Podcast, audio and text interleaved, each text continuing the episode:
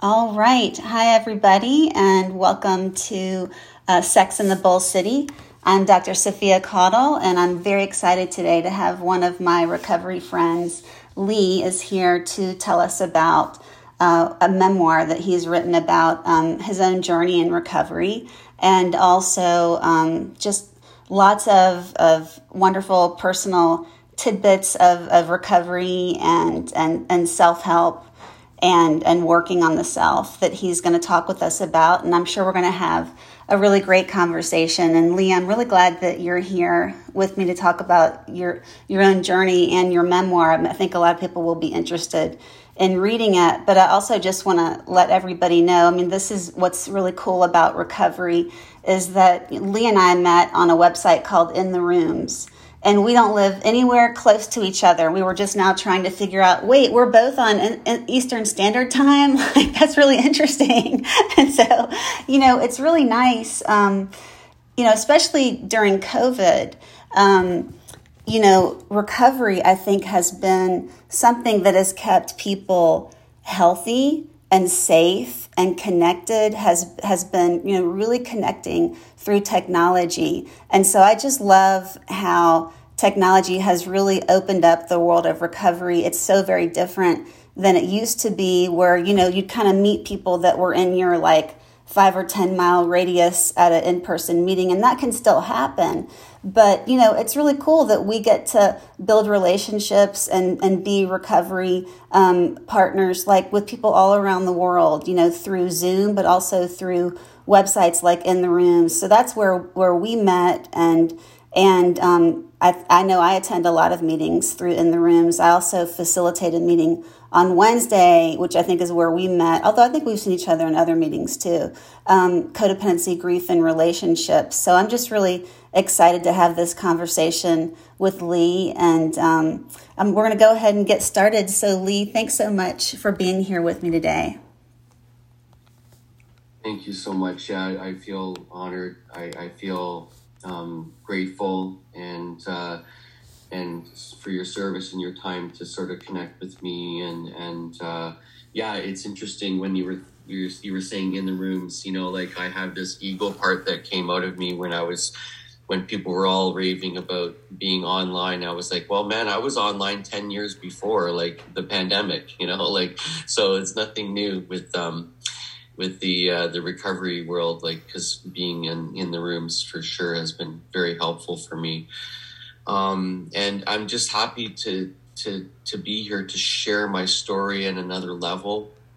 This is one of the the continuing recovery goals for me is to put myself into uncomfortable situations and talk about myself and be vulnerable and of course, we can thank Brene Brown for some of that, you know, the pioneering of bringing the vulnerability topic back into um, our, our language and our dialogue. And, and my memoir is, is basically one great act of uh, vulnerability for me that, um, that I've, uh, I've encountered in, in my recovery.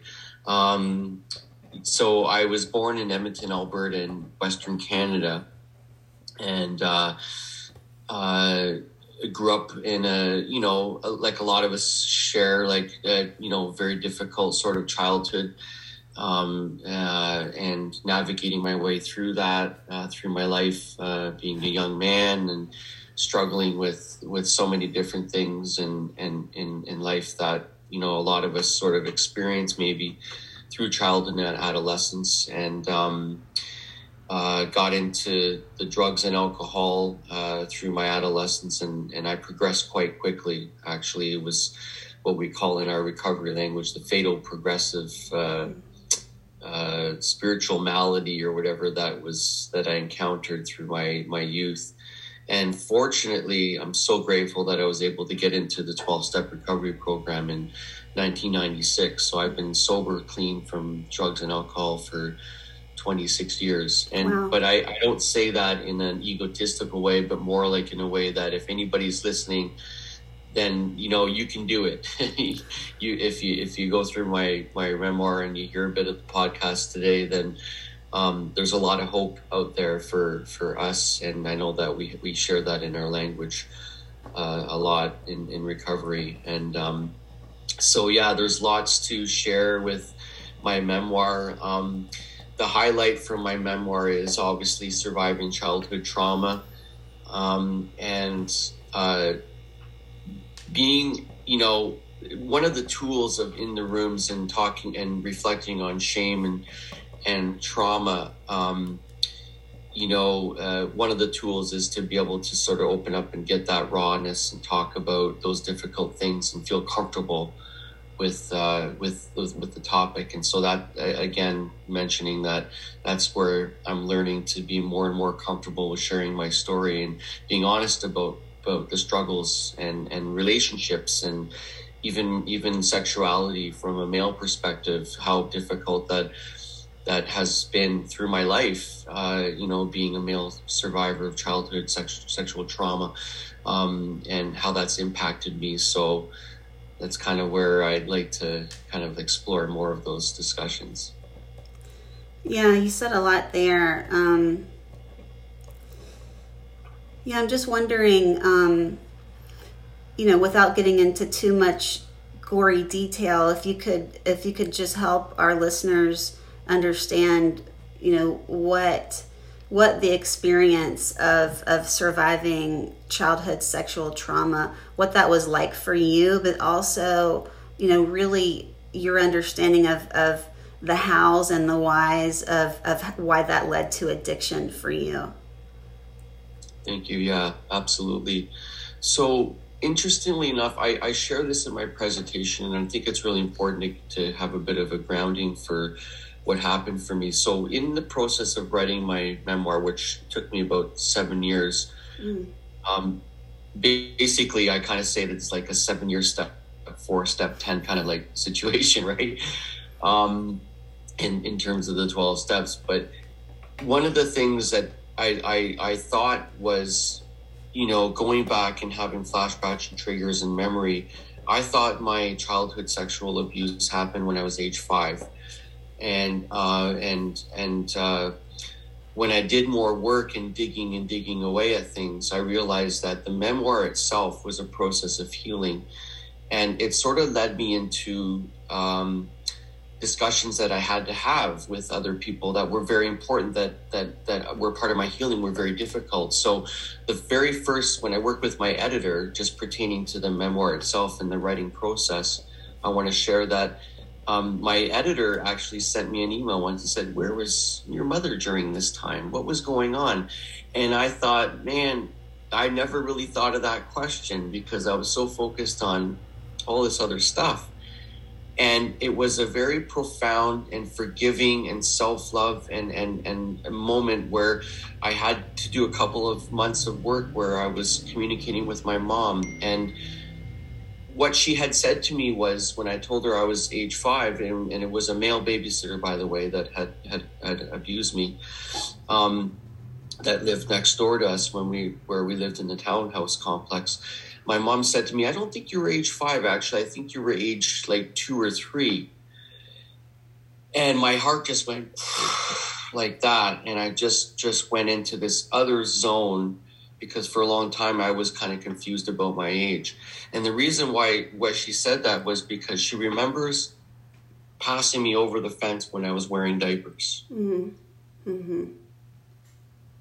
And that kind of that discussion, by the way, happened like about a year ago from this point, and I'll tell you, it had threw me into another spiral of other difficult work that I had to to navigate my way through. And I'm surprised I'm still here talking with, you now because even though I've had so much time in, in, in recovering stuff, there's still those moments of very you know difficult internal work that I had to do, and uh, to sort of reflect on what you were saying about addictions and the pro the process of of all of that navigating my way through uh, those those deep difficult you know things that I was going through you know the, the alcohol and the drugs was a way of when i look at it was a way of for me to feel like i connected with the world mm-hmm. even though it was very it was very self-destructive it, it, it, sort of allowed me to cope with the painful reality of what was going on inside of me and a lot of us in recovery may uh, may identify with that. But I could not see how I could communicate with the real world the truth about what was inside of me. And so for a long time, um, and I'm learning this now in my trauma work, which which I still do, is the, the difficult part of, of holding those emotions inside my body at such a young age because they say, as we know with research in childhood trauma, the earlier the, the trauma happened, the more difficult it, it, it is. And there's there was just so many there's so many like uh, barriers against me that that I had to face, you know, going through my recovery um, because of the earlier time that that trauma happened within my body, within my emotions, and I didn't have the verbal uh, the verbal words to express those what was going on inside me cognitively or emotionally. I just could not communicate it. So the the uh, the addictions were a way of you know sort of like highlighting uh, what I thought the world wanted me to be. You know. I'm really, um, th- I'm really appreciative for you for sharing that with us, and um, you know, that's there's a lot there that I didn't know about you, and I appreciate that. Um, you're you're you're so right. The earlier that we experience trauma, uh, the more baked in our brain and body that it is, and so we know from neuroscience that the ages of zero to three are are absolutely critical for us getting what we need from our caregivers. And so, you know, for you to have experienced abuse during those years where it's literally baked in, it's baked into your brain. Um, that's that's not insurmountable. It's it's not impossible. But you're right. It adds another level of um, of work, and it also, you know, I, I know we attend. You attend the the codependency grief and relationships meeting what what you said really speaks to me around original grief because original grief is it's our, our felt or perceived awareness of our earliest emotional wounding. So it's pre-verbal pre-memory. And and there are no cognitive words or memories to kind of associate with it. Like that doesn't exist. Most people don't have memories although i do know people who have memories when they're like before two. So, but the majority of us do not. And so the original grief, which in, in other language would be akin to um, neglect, the original grief was actually baked in your brain before the abuse. And yes. so when you, I mean, when you're doing that work, um, that's going to be so powerful for you to to like do both with whoever you're working with, and then also, uh, you know, that original grief workshop. Um, the original grief workshop, I think, is ideal for people who are like yourself, who have done a lot of 12 step work. Um, but anyway, that's just what was coming up for me is like, oh, well, you know, that's, that's going to be super helpful for you um, to really go deeper because that grief is the foundational layer, then the abuse is here. Um, but I think that's so important for you to have shared that with people. I mean, for me, that's a message of like, you know, anyone who's listening, if if you had abuse, first of all, we all have original grief, everyone on the planet, because nobody gets everything they need. So we all have to do that work. But for people who are listening, if they experienced abuse like pre-memory, pre-verbal in that in those original grief neglect years, that I'm just I'm hopeful that they will know okay so this is a little this is a little bit longer of a process it's definitely deeper work and it's harder work. It's very different than going in with a memory at 5 or 6 that's specific. Yeah. Yeah absolutely. Thank you for that. That that was yeah that was profound how you just explained that but that that's true. That's what i was trying to say was that pre-verbal part.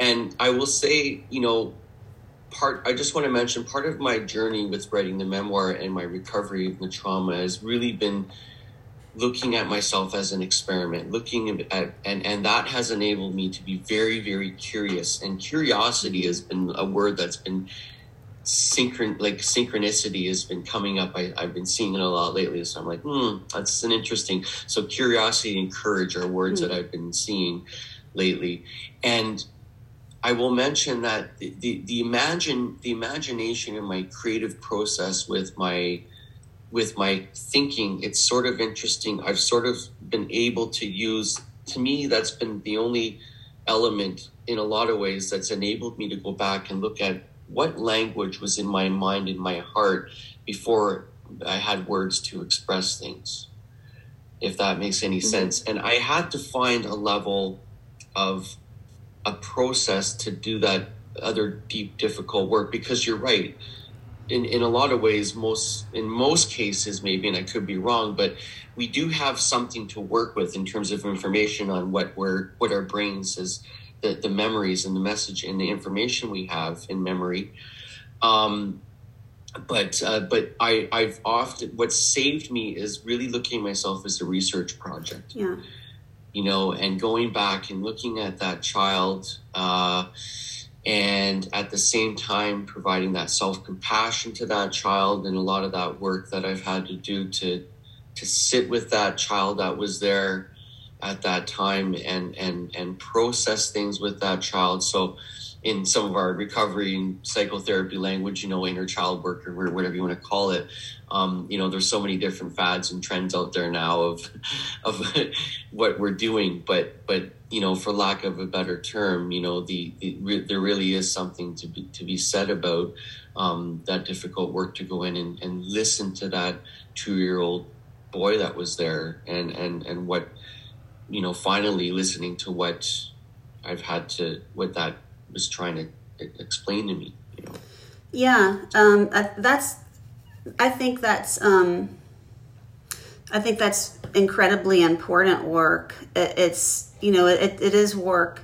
You're right. There's always a, a different way that we're talking about doing that same work. And, um, you know, I, I myself, I, you know, we're very similar in that way as far as recovery um, I, I had to create the original grief work to heal myself because nothing was really getting there. It, uh, you know, I, I'm a therapist and excellent therapy wasn't really getting me there and 12 step wasn't really getting me there but i still do all that and it's still really helpful but there was sort of that drill down that i was looking for so i used myself as the experiment also and um, probably you know i would think a lot of a lot of theories and techniques are probably created like that. Um, and and then you know I don't know if this rings true to you when you were doing um, your work, but the way that I make sense of those early years is it's not important. Like this is where I think therapy gets stuck is like what did you get that's actually not helpful because it's not helpful what we got we know we didn't get enough because otherwise we wouldn't be sitting here. so, you know, it's like the yeah, it's like okay. So the way that it helped for me was like what's important what's important is what I did not get enough of. That's that's where the nuggets of healing are and it's around um, these five things that I think are, are I think these encompass everything care, comfort, safety, nurturing, and affection. Like I think that covers all bases, uh, at least so far that I've been able to figure out. But for me, it was kind of flipping what therapy tries to do is like bring out the positives and and I think what you're talking about is like that's great but we really we, we really need to know what the negatives are so we can heal that. Yeah, absolutely, and, it's it's interesting that you say that because like there was a couple things going through my mind, but the one thing that triggered me to look at uh, like in in the in uh, like it's been a year, almost a year since the memoir came out, and there's been so much more processing going on because I've had family that reached out to me and and were we're saying like some family says well i'm not gonna i don't want to read that. I didn't know this about you. I'm like that's cool. Like you know do whatever. And then other family has been like you know well you know how come you didn't tell us? Like mm-hmm. and i said well i always i have a script now. I say well are there things that you don't talk to anybody about at all in your life? You know like and so that like I don't. I think the family that I asked that question to actually haven't talked to me in quite a while because, you know, there, there there's challenges there for sure. But a lot of people will say like, you know, um, you know, we provided love for you, we provided caring for you, but what? How come it, it wasn't there? We couldn't see it. And I said, well, these types of things, you know, like people, we just become so good at like, you know, hiding away from uh, others, like those raw things that are going on. But in relation to what you're saying, I've done a lot of reflection lately about, and it, it relates to my recovery process with trauma as well too. I, I am getting very overwhelmed with like the the fad and the trends of trauma work that's going on where you know it seems like there's a lot of coaches and and, and folks out there that you know, God bless them, but you know, they they might take a workshop on on a weekend for a trauma certificate, and next thing you know, they can go out and start, you know, kind of like helping people. And there's just a lot of language around that now, and I think I think as a professional myself, um, that that can be very dangerous to to to to uh, what we're doing because we're opening people up. And like what you said uh, we're kind of, I'm kind of going off on a little bit of a, a, a, different road here but it's it is related to recovery.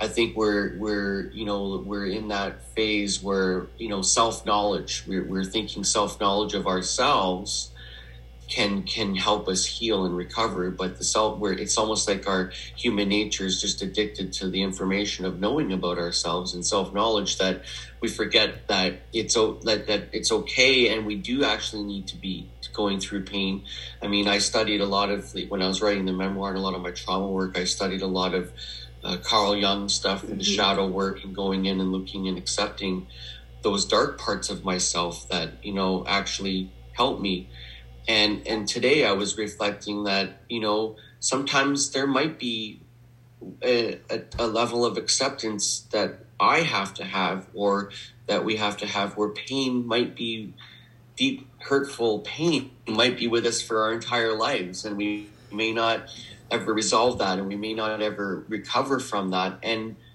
my message is is that that's okay as well too. Um, you know we can learn to live with both our pain and and the strengths that we have. And i think we're obsessed sometimes from a broader picture from me i'm kind of generalizing now we're obsessed with the you know the positive psychology stuff that you know is going on out there now. Yeah well you said a hundred things that i, I want to say i agree i agree i agree i agree. Um, yeah i mean what, I, I totally agree with you. Um, you know, while I do believe that therapy, you know, we need to, and 12 step, you know, we need to be focused on um, feeling better. We also, you know, part of that process, I firmly believe, is we have to feel all of our feelings fully. And that means the pleasant ones as well as, you know, the stuff that's really painful, like the grief and the fear and the loneliness and the anxiety and the depression.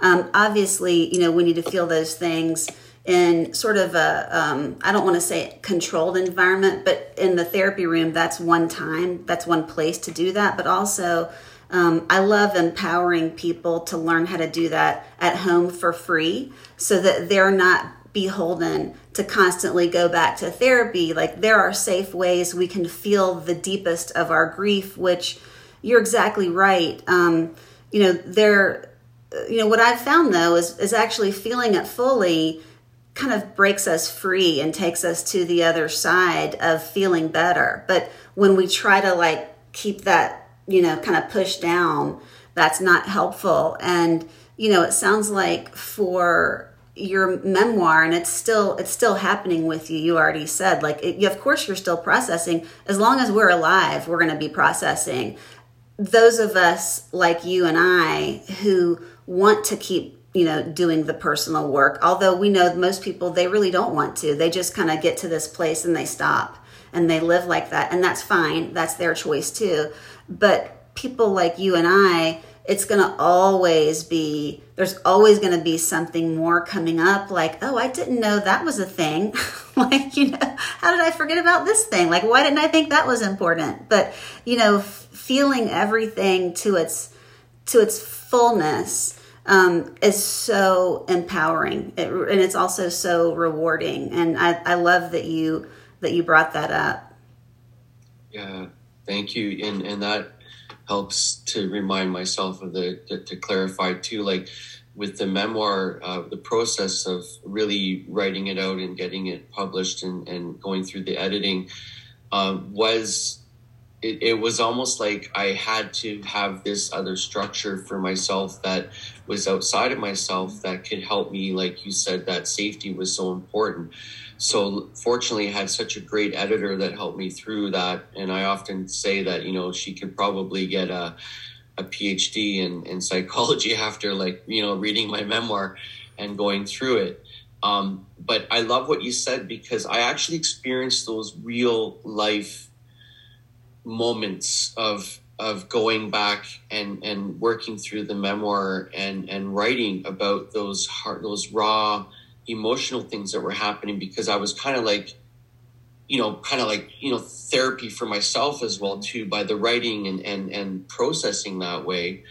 Um, that, you know, I actually, I think it's important that we talk about how the, those difficult emotions, uh, there is, there is sort of like this, uh, a great joy or something that sort of happens when you feel it right to the end of mm-hmm. that that I think actually physically helps us and and and stuff to to to feel like there there's just you know uh, there's just a profound thing that you know when you work through that difficult emotion long enough it's almost like you hit a threshold you hit like a plateau but a lot of us uh, may not see that it's hard for us to see that there's a reward at the end of that difficult emotion to work towards because it is intense. You know, we know uh, it, it, those difficult emotions are very, uh, very intense. So, um, but I think that if there's more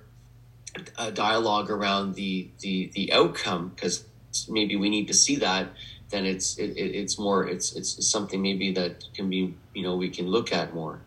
Oh, that's a great idea. Um, I mean, that, that gives me a, a, great idea, like for another podcast, and and you know maybe to have a few other people on to talk about just what you're saying, like the benefits of staying in the deep work as long as it takes, like being committed to seeing it through.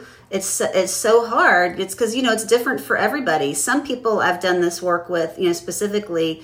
I can only talk for me and and and people I've done the work for. Some people get through very quickly. Um, and then some people are like me. It, it, took like over two years to really get through it. Um, once I really embarked down that road, but I, I think that's a really um, important.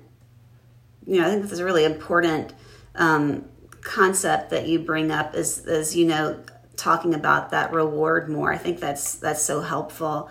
Um, but we're getting close to our time. I wanted to ask you a couple of questions. Um, so I want to know what you would say to people, men and women, and everybody in between and outside of of of, of that. Um, what would you say to people who have been abused very early in life? Mm. That's a great question. Um, the first word that, that comes up for me is is safety, yeah.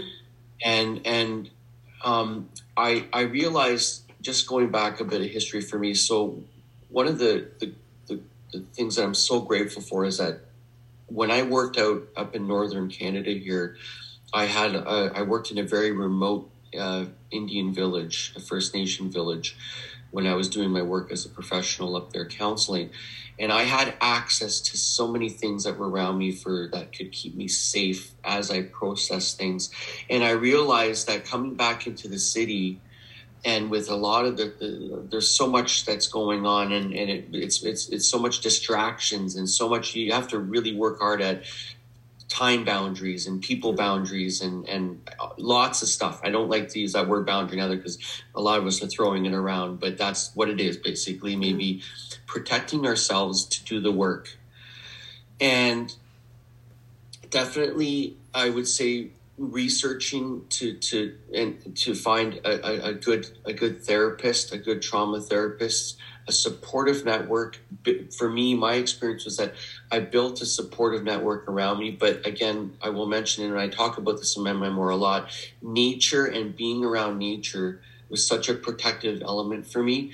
Being close to water, mm. to and close to trees, and where I can feel wind, and where I can look at the clouds and really go off into where I needed to go, but making sure that I had the tools to come back yeah. uh, to a safe place. And nature provided that for me. So for me, I, am kind of biased here because I love nature and I love how much elements and properties that the, the, the natural world can provide for me for my healing. And I don't say that in a like a like a, a guru type of, type of way. Um, there is very profound things that can happen when we put ourselves into the natural environment uh, with our healing. Um, and so, but definitely finding safety if you're going to do the work. Sometimes it may take a couple of therapists that yeah. we kind of have to go through. I found that in my experience where we find one that will kind of fit for us. Yeah typically for me a good therapist to do heal early childhood trauma work is one that will listen um, and and just allow us to sort of like find that safety within ourselves and and kind of learn uh, and most cases i found um, in my experience was that i kind of know a lot of the answers and know a lot of solutions and i just have to sort of like tell myself you know i have yeah. to kind of tell myself right and we know that as a professional that's where I'm at with that. So.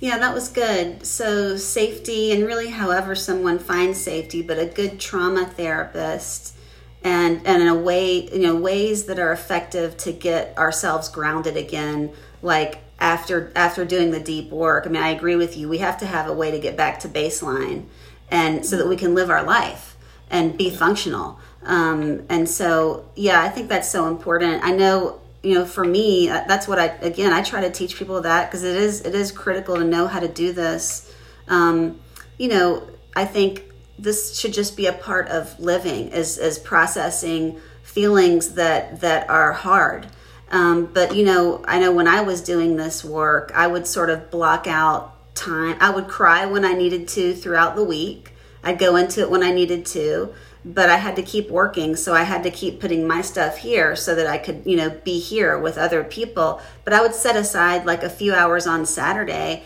and just like let it rip and just like really, really feel whatever I needed to feel. And then, you know, kind of get back to getting grounded again. And, and so there's, there's definitely ways to do this that are safe for people, but being very intentional about it and um, you know really having a plan is is what i'm hearing you say and i think that's that's critical um, that's really important yeah i just thought that would be a really good question to hear um, hear from you i guess maybe the one last thing i might add to that i don't know how you feel about this but like i think it's important for trauma therapists to have more tools in their toolbox besides talk therapy like maybe you know, brain spotting or EMDR or somatic experiencing. Because um, so, especially for like early childhood that we don't remember, it's it's baked in here. So we have to have a way to get to it without really knowing what we're getting to. Mm-hmm. Yeah, yeah, absolutely. Just quickly, like EMDR for sure that I've studied and trained and uh, know some basics of it, I, I will mention that the, the, the, big thing that for me that was helpful was that window of tolerance. And I'm sure other therapy modalities talk about that window, have that window of tolerance, but it, it, actually is very, very helpful as, as a safety mm-hmm. place to know that there's a structure there that when you go into that work that you know that there's that window, right? So yeah. Yeah, I think you know, what I I love that word tolerance. Um, when I do, I, I just you know I definitely do trauma work with people, but I always take people into the grief. And what I've come to understand is grief tolerance equals intimacy tolerance. Um, so the more that we can tolerate our own feelings, that means that we can tolerate intimacy with another, like in a much deeper way. But first, we have to be able to to feel it here and allow ourselves to fully feel it. Um, So it's it's just you know that's part of the benefit of of staying with the deep work is is you know coming out on the other side you know we're actually coming out differently. You know our brains are more equipped. Our nervous systems are more equipped to connect because um, we're you know we're not getting all dysregulated.